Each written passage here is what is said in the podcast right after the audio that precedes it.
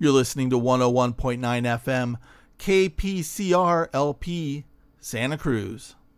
Hi, I'm Carla Malden, and you're listening to Drinks with Tony. Get on the Drinks with Tony show.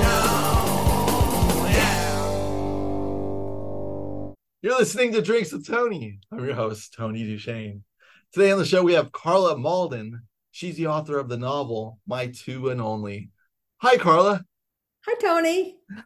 Well, let's just inform the inform the people that we were taping for 20 minutes. And that was some of the, the and i forgot to hit record. And i gotta tell you that was some of the best conversation i've ever had in my life. We'll do it again. We can duplicate it. Yeah i mean that was like that was like better than any real life conversation i had and any podcast conversation i had and I was so excited about how great it was. And then I saw that I wasn't taping. well, you can say that because no one's ever going to hear it. So I know exactly. you can say, oh, let the superlatives fly. Yeah, but I think we were brilliant, though. I know we were. Yeah, and you know, if there are angels, there are angels out there that were they, they're they're having a post-coital smoke right now. They're just like, that was good. Was that good for you? You know, hey Gabriel, did you get that one? Okay, cool. Take two. Oh, talk about pie in the face. Talk about pie in the face. We're talking about two and o- my two and only. Here we go. Um, we were talking about. Oh, we talked. Oh, I, I'm gonna try to. And this is the part. We'll just be honest with the audience. It's the part where I try to pretend that we haven't talked about this yet, but I can't pretend so the audience knows that this isn't pretend this is me trying to recreate one of the most brilliant conversations i just ever had. It's like being at the east 92nd y in new york city and i'm talking to one of the it's just one of the greatest conversations where the hundreds of people leaving that we just had walk away and talk about it for a week with their whole family and everyone's like you weren't there? You weren't there. We're going to do it again I don't feel like you're consoling me. or is that pressure? You're like, we're gonna do it again. A little bit of both. well, it's so lovely to have you on the show again. I always get a kick out of it. All right. I think I've only had you on once before, but it's always fun. Um we are right the last we were talking about the identity because your character in the book loses her husband, and all of a sudden she's not a wife anymore. And I had that same experience when I was going through my divorce. All it's like I liked being a husband. Tony, that's the husband guy, you know, after they said good looking, uh, you know, all that stuff. But the, the idea of losing the uh, losing the, who I was just on that title alone and that like identity of sorts really messed with my head.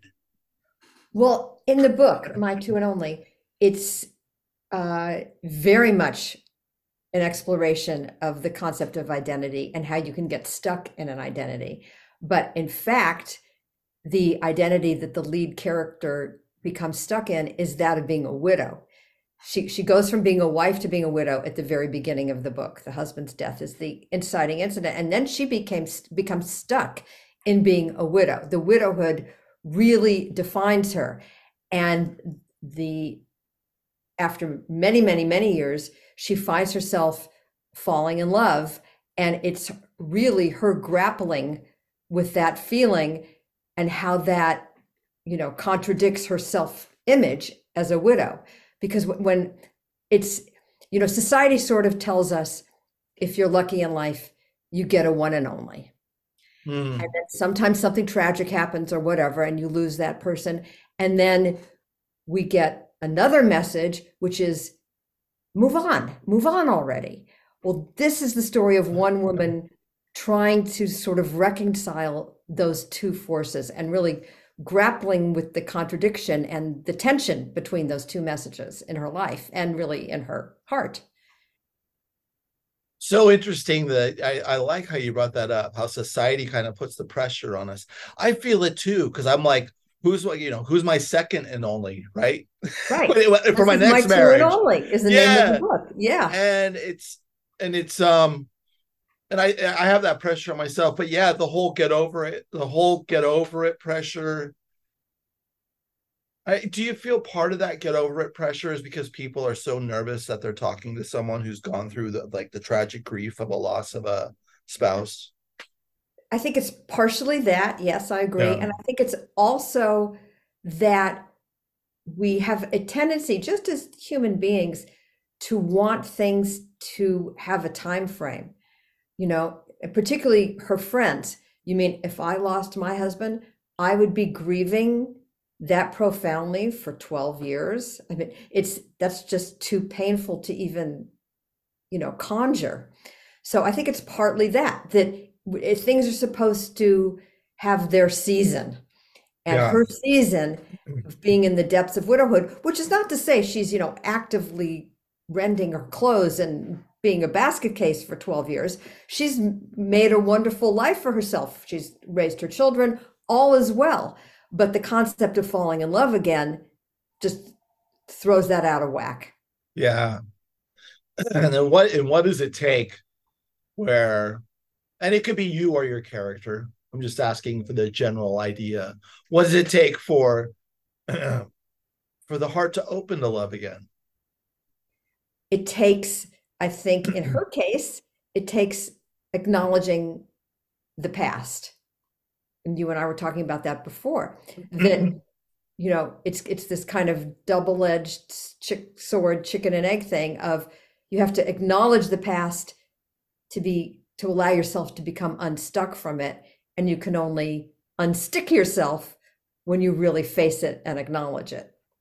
So i have this kind of um, motif or device throughout the book where she keeps reliving the day her husband died and different facts about it come out every time. And then at the end some a whole new take sort of arises without giving any spoilers but you sort of wonder well what was the truth of that day? And i, I like that it's, it's a little bit ambiguous. You know has her memory evolved? Was she not allowing herself to remember the true day? Was you know or is she rewriting the truth to make it more palatable? All of those things are possible. And and personally as the writer it, it i don't care which one a, a reader walks away with and thinks works for them. They're they're all possible and they're all the truth It's and and memory is so interesting because we can um I feel like our everybody's memory is tainted in some way.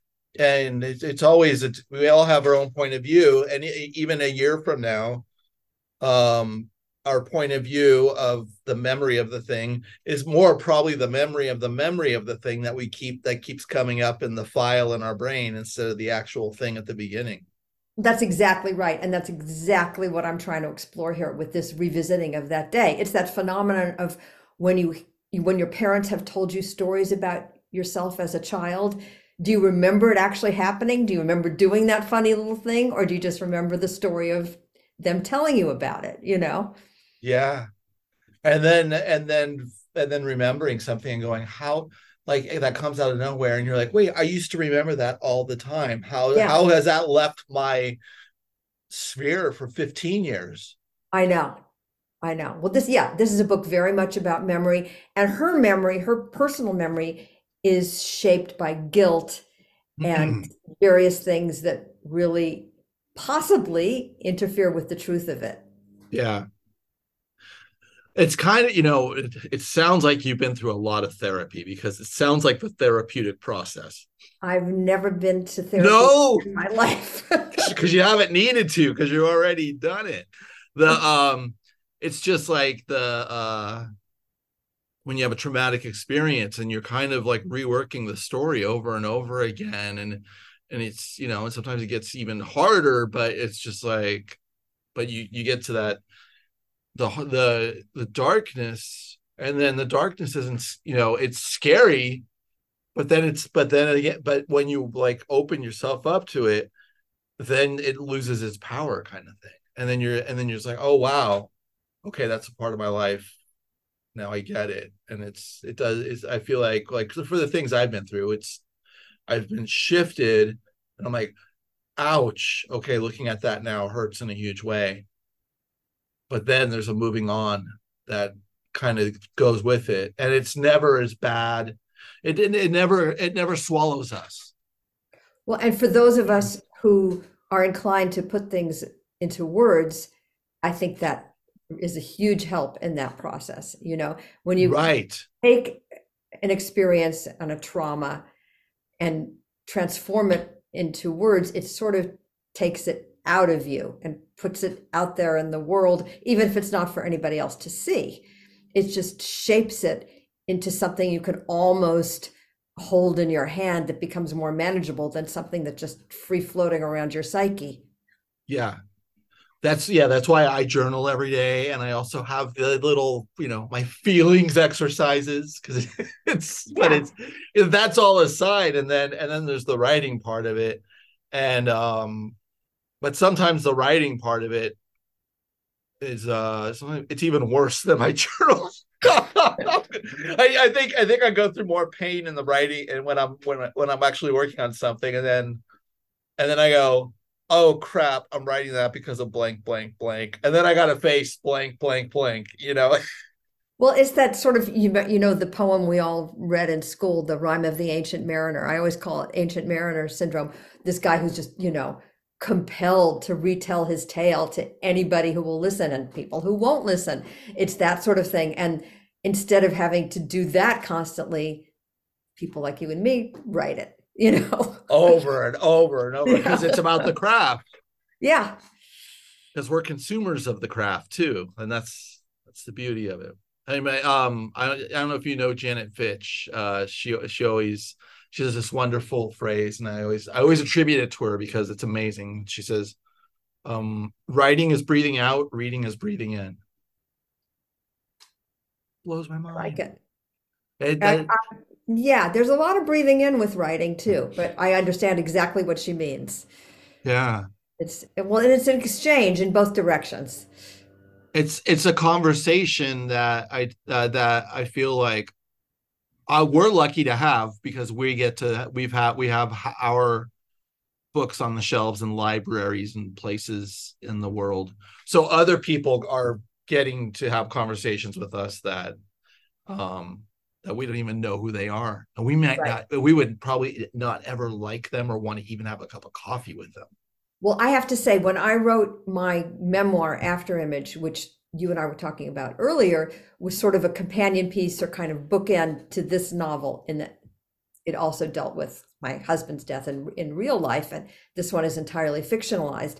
But that i have to say when i got letters from people who were quote unquote helped by that which i never set out to do was not my goal at all um, but it was that really was a magnificent experience you know people all over the world. And i had a doctor at the city of hope an oncologist write to me and say um, i'm going to look at my relationship with patients and their families entirely differently now and understand the power in the words that i choose and how they go home and parse those words which was so the truth in my case. Um, and that i mean that's just the bonus you can never imagine yeah. So yes, the the conversation that you're having, and every now and then it comes back to you, and it's really sort of remarkable. And I and I think it comes back when we don't set out to do it. Right. When we're when we're just writing our truth and we're and we're putting it on the paper.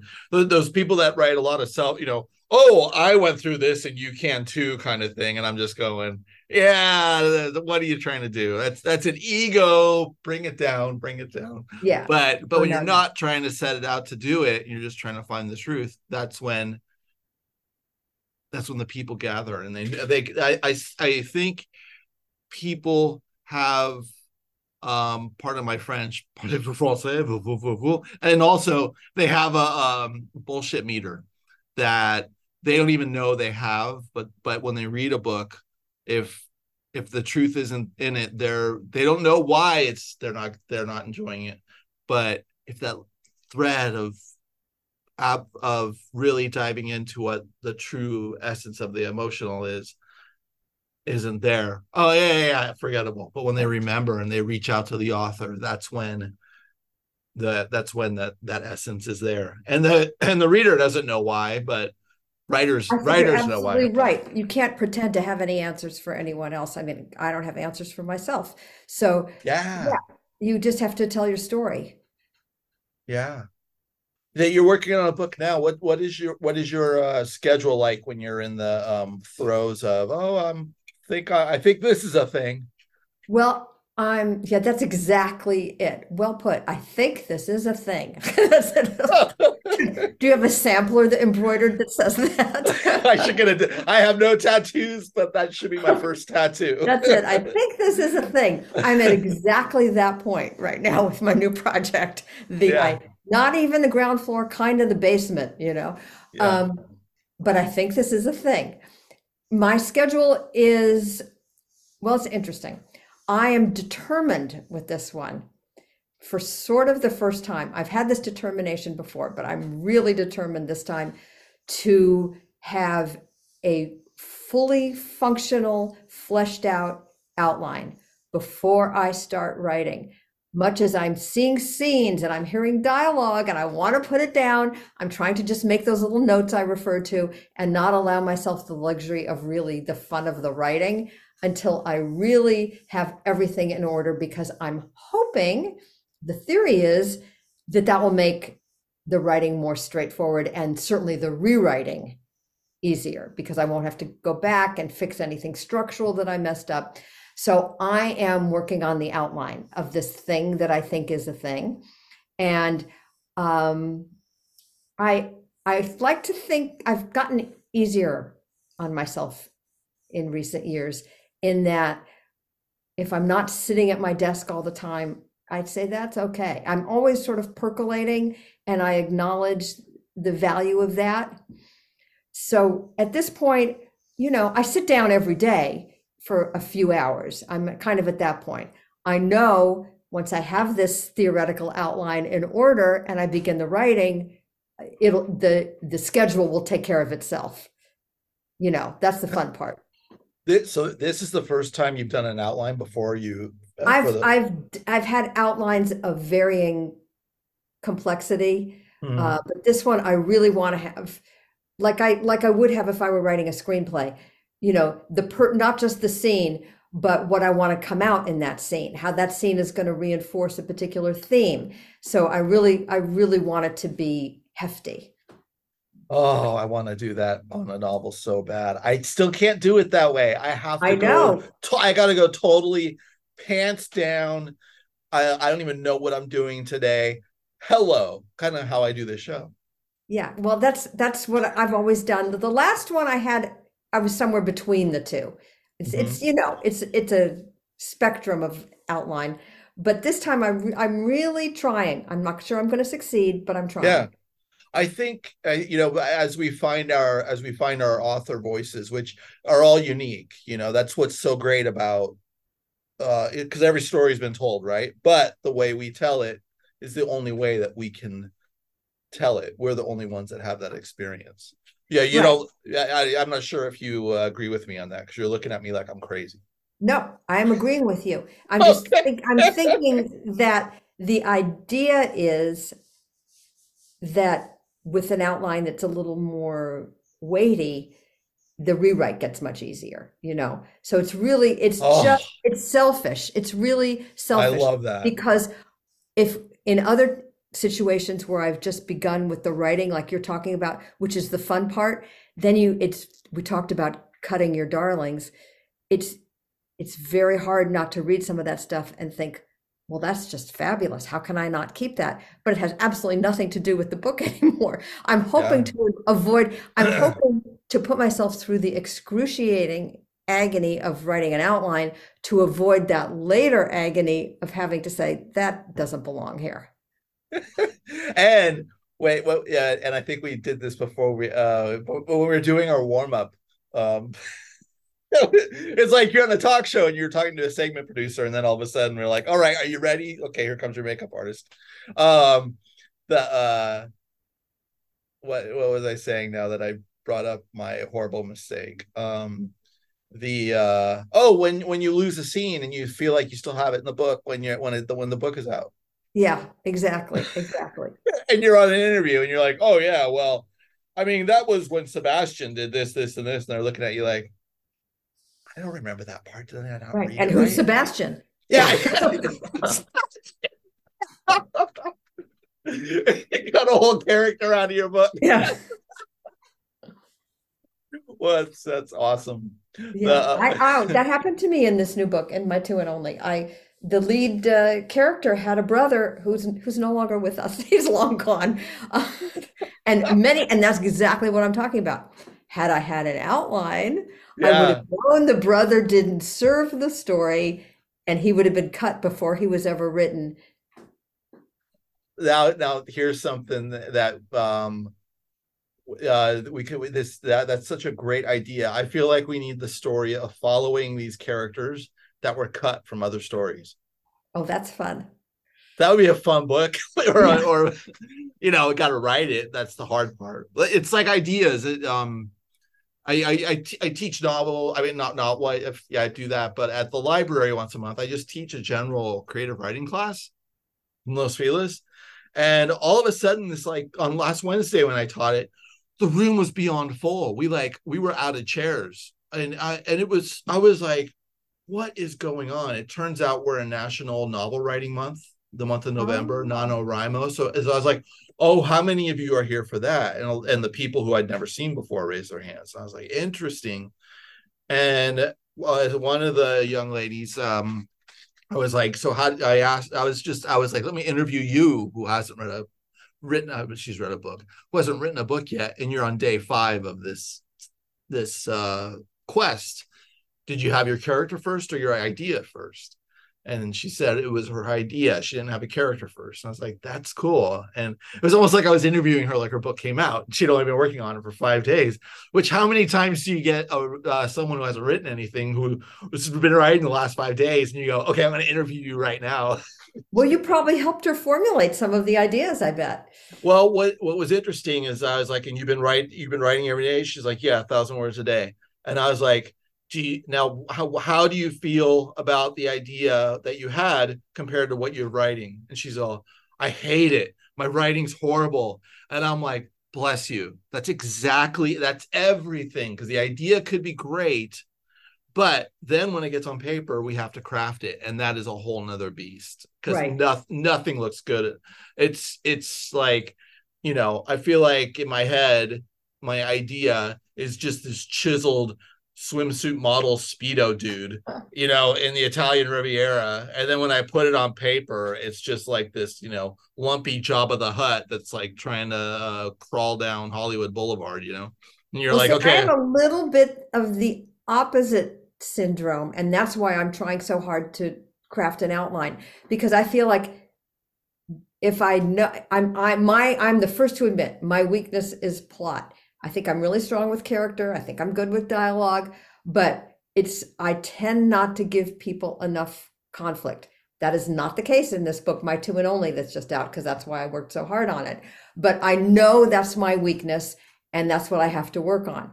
But then once I know what a scene is about, I feel like I can do my best to make that sing. So I'm kind of the opposite. It's like, give me the, put the person in the conflict situation, and I think I can do that. But it's just charting that the arc of that conflict that is my struggle. interesting, yeah, because the conflict is everything. Yeah, Because you've done screenwriting, you've you've written for TV too, right? screenwriting. Yeah. screenwriting yeah it's um screenplays I, I it's i should be able to say it in english by this point um it, it's if if there's not conflict on almost every page we're doing it wrong Right. Right. it, it's it's um and and and it's and it also it it's against our human nature to want to put anyone in as much conflict as we do as writers Well, especially these people that we love who wander around in our brains, you know? yeah yeah it's just like i wish i can just give this guy a beer but i gotta throw you out there to the wolves again man and actually I they're going to shred you to death and you're going to like barely make it to the stop sign Well, the memoir that I wrote after my husband died was called After Image, and then the subtitle was A Broken-Hearted Memoir of a Charmed Life. And I really feel like I know how lucky I've been. I've had this really lovely, largely conflict-free life, and then I had tragedy drop on me, but you know, and other things. But for the most part, you know, I've, I've had this really lovely life. My, my husband says to me, you know, you were spoiled in that not materially, not in any of those ways, but in that you had this really amazing, loving family. And you think all families were like that and should be like that, you know? So, my point being, I haven't had a lot of experience with conflict, and I am actually very conflict averse in my personal life. You know, I'll, I will take the polar route around a conflict, not to have to go through it. So that's something I struggle with in my work that I'm really trying to address. You know, is to really make the stakes high and the hurdles high. Yeah, and that's and that's how like in writing and in life, that's how we get to know our characters. Like even if our as we look as we look at the characters of our lives, who are our friends and our family or whatever, when the when when the struggle comes, when when the bad thing happens, we see the reaction. How how do we personally get over these hard things? Right and do we grow or do we go the opposite way? It's you know it's just uh, to put it very simplistically somebody could have come out of a heavy addiction and get out alive. And then do they shine and go oh wait here's my calling in life or do they just become a terror and never get rid of the original thing that brought them to um you know whatever drug or whatever they were using? So they never get out of their thing. Right. And we all know people who spend their entire adult life blaming their parents for some little tiny thing, you know. Oh, don't get me wrong. My parents are right. you know, it's at a certain point. No, I'm kidding. Make your choices, get on with it, you know. Yes, no, exactly. That's and it's and it's um and it's hard and I and I've like been going through this the past couple years. It's hard to look at the choices that I've made on certain different things and go, I did that because of blank, blank, blank. Oh my God. I thought it was that other person's problem. It was me. It was yeah. me. And then theoretically, you don't do it again, or at least you know when you're doing it again. oh my God. I love it because I'm, when I'm thinking about this, I'm thinking about my relationship and dating life and, you know, really those, the, that situation. And, um, and I've found myself doing certain things again. And I'm like, that's me. How am I inviting this? How am I inviting this in? How am I inviting this in? This is me. This is me. What am I? What What's my thing? I think I got it. It's why I'm in therapy every week. And with and she's yeah, my therapist is just like, yeah, I think I don't think you're ever going to be in a similar relationship again that you've ever had in your life. Like, and I'm just like, yeah, it's going to be weird to be in a healthy relationship as I've taken two years off of relationships. Well, I think that's a really good thing personally. I'm a big advocate of that. I have to say, I mean, nobody cares about my personal life, but I when, care.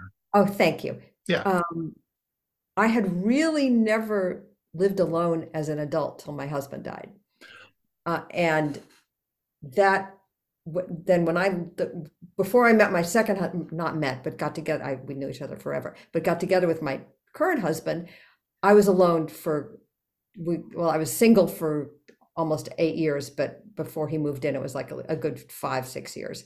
And i think those were i mean and i was old for that. It wasn't like i was in my 20s you know i was a grown up and i think those were absolutely invaluable years for me as a as a human person.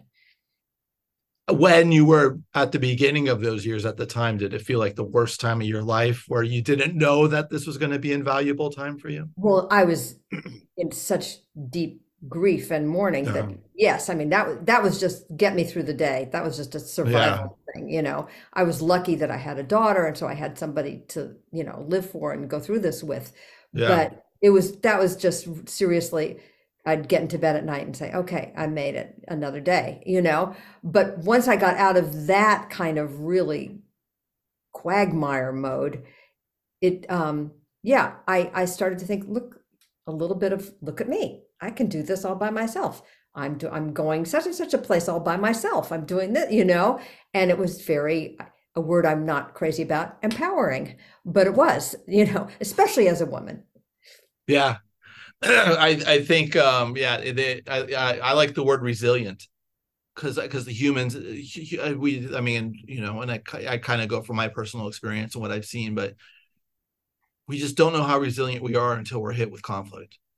And then and then it's just like and then it doesn't feel like it doesn't feel good for a long time you know? I've i've had many time i've had many times in my life where i've spent a week in bed you know? And then all and you're just like how does this ever change? And then all of a sudden it's you, we forget how bad it got.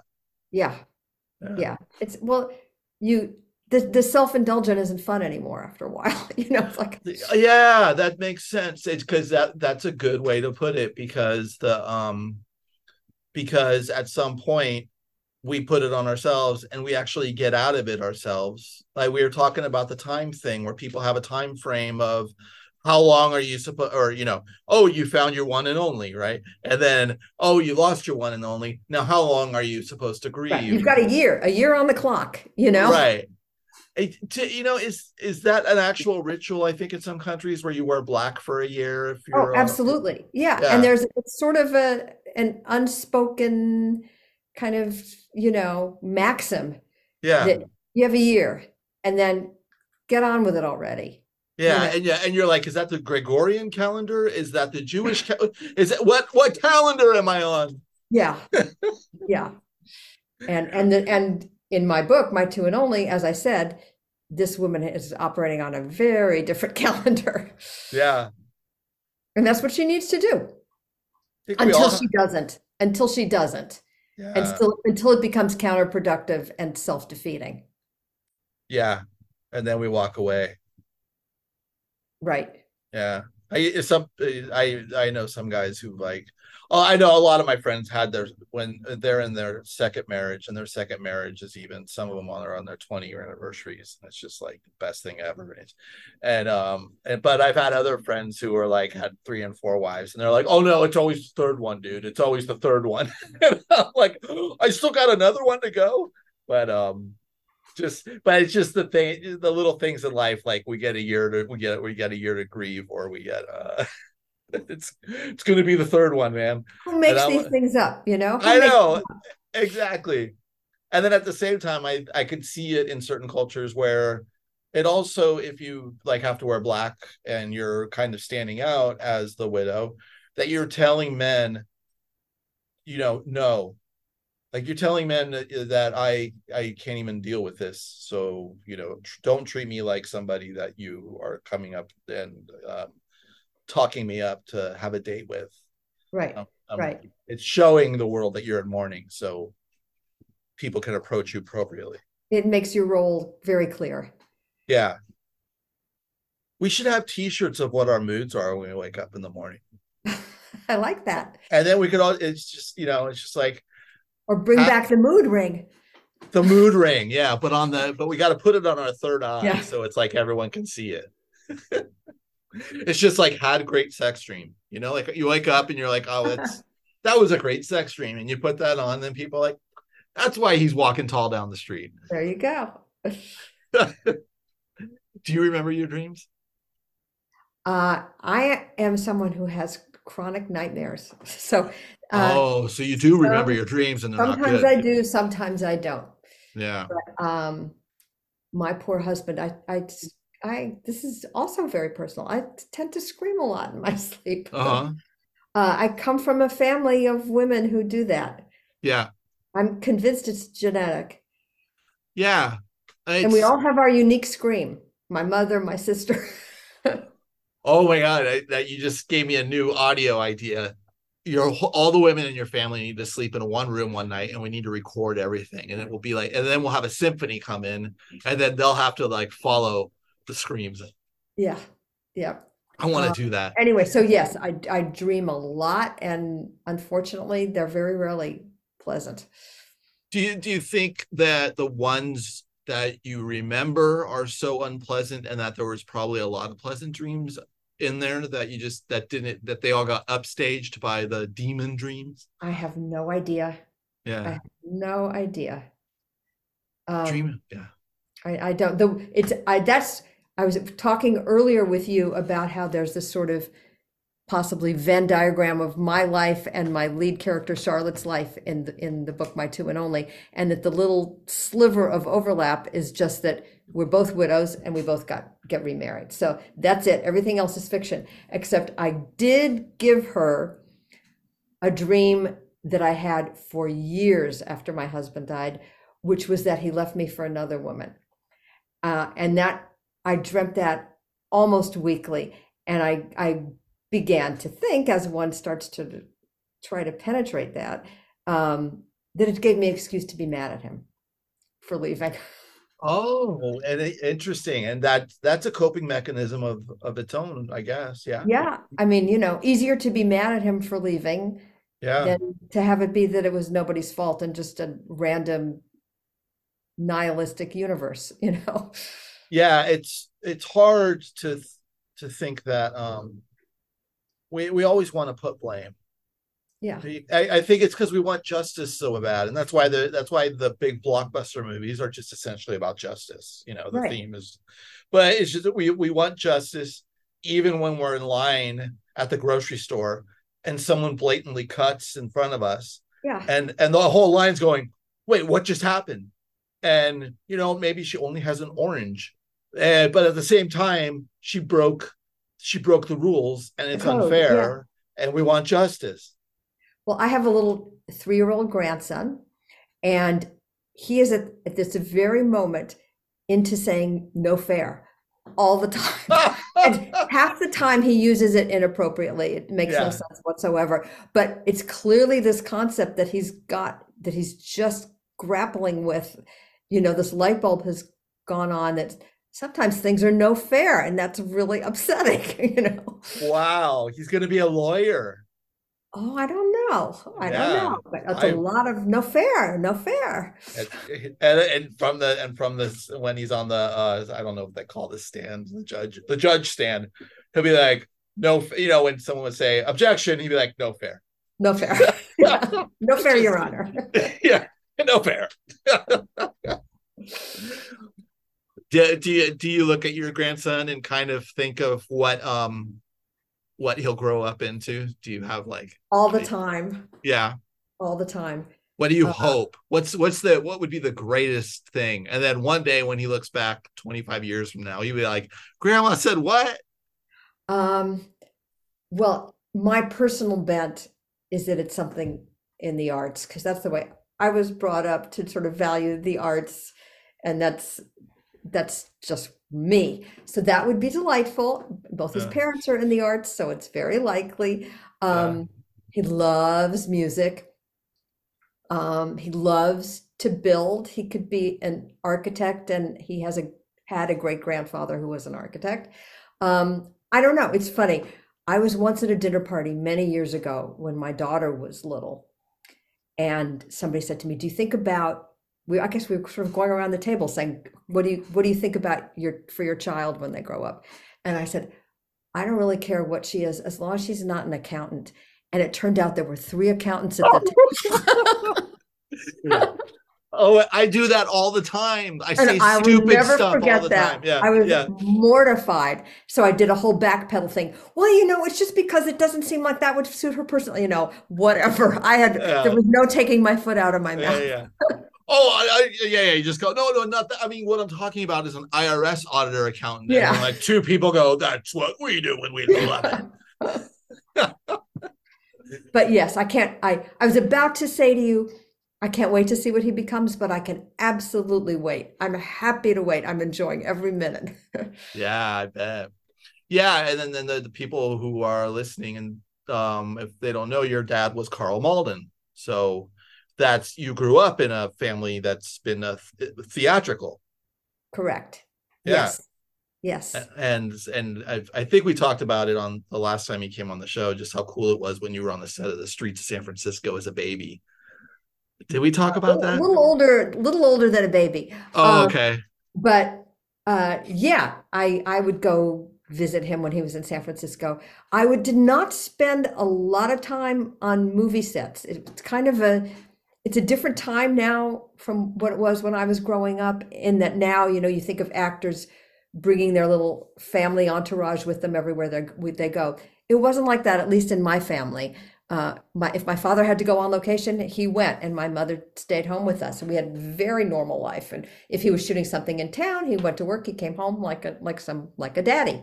Right. But yes, all that said, we had you know fascinating, luminous people around us, and I am very grateful for that. What what was who was one of your favorites that where you're just like you look back and you're uh, I am so glad that I was in that person's life and that they were in mine. Well, it's it's hard not to say Marlon Brando. You know? Okay. Yeah. Yeah, That's really cool. yeah. Yeah. Um, it's hard not to think of him. Um, but then I happened to live on, um, we lived on a can in a canyon here in Brentwood, Los Angeles. And our our neighbors, I mean, this is going to, I hope this doesn't sound obnoxious, but it's just our neighbors were Richard Widmark and Eva Marie Saint and various other people who were our close family friends. And those were the houses that, you know, my sister and I would go back and forth to and play with the kids. And it's yeah. it, it was just lovely because what's what's possibly unique about some of those people in the movie business or in the arts is that we found that they were my sister and I were just talking about this. We found that they were really interested in all of the children in one another's children as people. You know we weren't just the children and we weren't just extensions of our parents. They were really interested in us and what we were doing and what we were interested in. So that it made for a fantastic childhood. I feel like if, if people who are in the arts and have to be creative, they have to be kind of close to being childlike. You have to still have that playfulness, and that and Very that much makes so so. much sense. Yeah. very much so I feel like when I see kids around, I'm like, oh my God, here, here come, here come the the unformed minds who are putting it all together, and they're at their their creative peaks. You know, just like if I could just touch your brain for a second, and you just you see them looking at things, and the way they look at things, just you, you, you it, it's that's the joy of it. You you know when you see your grandson look at things, and you're just going, Oh. the joy of like seeing a human doing that and calculating and putting it all it's together. the best and then to be t- you know to eavesdrop on him when he doesn't know you're watching and he's playing with toys and they're talking to each other back and forth and doing whole scenes and stuff it's like oh give me some of that you know right right and then and then you walk in you go wait a second um well, i would restart that scene just go put the put the characters back there if you amp up the conflict a little bit like it has to be no fair. It just has to be no fair in every scene. It usually is. It's it's so yeah it's um i i didn't you know i didn't grow up in a way where i that i had arts. I, I i had you know i had the bible and preaching um that i had to do until i was in my 20s you know so i didn't even there was no room for art. And to um why did i even bring that up? To uh to to find art later in, life and to be like insatiable about it and i still feel insatiable about it and it's i kind of feel lucky because i'm just like i'm still like devouring I'm I'm- it's like i'm i always feel like i'm left behind and i'm still trying to devour as much as possible and people are like no no you're good dude. I'm like no you have no idea. This means everything in the world to me. I'm so lucky that my life shifted you know I, I get that. I mean, I will go to people's homes and think, where where's the art on the walls? I mean, I'm not I'm not talking just about, you know, written art or movies. It's like I I don't see how people don't surround themselves with art all the time, you know. it blows my mind if, if people don't have books in their house Yeah. or if they have five books and they're the same five books that everyone has in their house that's even scarier Yeah. Right. At one point it would have been the Da Vinci Code, right? right, right. Yeah, yeah. The minute the minute you see the Da Vinci Code, you go, can't be friends, can't be lovers. I'm out. You know, it's I it's cast fine. I cast no no aspersions. We should all have his success, right? oh, I no, actually, I agree with that wholeheartedly. I'm saying if it's the only book in the house, Right, if it's if there's like one of three, that's a problem. If Yeah. it- if there's a hundred and there's the Da Vinci Code in there, Yeah. fantastic. I read the Da Vinci Code. I Yeah. remember reading it. It was and and it was actually I think I got more out of it than most people because I was so excited to learn about Catholicism. I never knew that angle on it, and that's the o- that's the only memory I have of the book. Um, but I was just like, wow, Catholics, Catholics crazy. Yeah. But I mean, in the end, aren't we all crazy too? So Yes, no argument there. Yeah. But like where does it start? Does does the craziness start with these institutions or does the craziness or do we or if we don't have any institutions, do we become do we start our own institutions and power Apparently, we do. Uh, yeah. Yeah. Yeah. I I'm, I'm looking for a new religion. Would you uh tell me where to go? I wish I could. I wish I could. Yeah. You know The it, whole world, the whole world should be looking for a new religion. Oh, you know that's yeah, I like that that makes a lot of sense. It's uh it even feels like people who are just really the people that kind of freak me out uh well tons of people and most people freak me out. So let's just pretend like everybody does. But the people who are staunch atheists and they're and they're just and I, you know, I'll find out you're a staunch atheist. Did I just blow it? Go on. I want to hear the end of that sentence. I'm gonna tell you the end of the sentence, and then I'm gonna eat my eat my words probably in about uh, 90 seconds. Uh, because there's as much faith as saying no to divine than there is as saying yes to a divine. I understand. Yeah. I You're atheist, huh? I actually am, but I totally understand. But there's no no staunch to it. I wouldn't use the word staunch. Yeah. Um, you know, I yeah. I always like to say we used to listen to Breakfast with the Beatles when my daughter was growing up on Sunday mornings. That was that was that did it for us on Sunday morning. Oh yeah, no, I wish I wasn't uh I mean growing up I wish I didn't have to do Bible study three nights a week and preaching two days. It it was nuts. I would never want to put a kid through that. That's such a I I'm, that that's a religious thing. It's just oh never again. Hashtag never Well, again. I think the world is is giving testimony right now to the harm that religion does. So know. Yeah, yeah. And the it's it's like it and yeah, where where does where does the evil end and begin? When does it come in? When is it when it when was it when was it in you know I'm throwing I, there's no answers to this. This No, is of course totally but it's just like these are questions I have where it's just like what where did this start and how does it start and like are we innately like as a human collective are we innately evil is is is that like you know how do how do we shift the that It's been very hard to watch the news in the last few years and not think that, especially in the Yeah. last month. Very hard not to think that, but that's that's a struggle to have to remind ourselves otherwise. Yeah, and, and then I get scared because I'm like, wait, you because we're we are a collective, so are we part of it? you know, You make the and- choice not to be, right? right? We try not to be, but it's like, did I did I cut off the wrong person in traffic and that out of butterfly effect? You can't live like that. I think you can't live like that. That's too crazy making. it is, huh? It is. Uh, speaking of crazy making, thank you for coming on my crazy making show. My pleasure.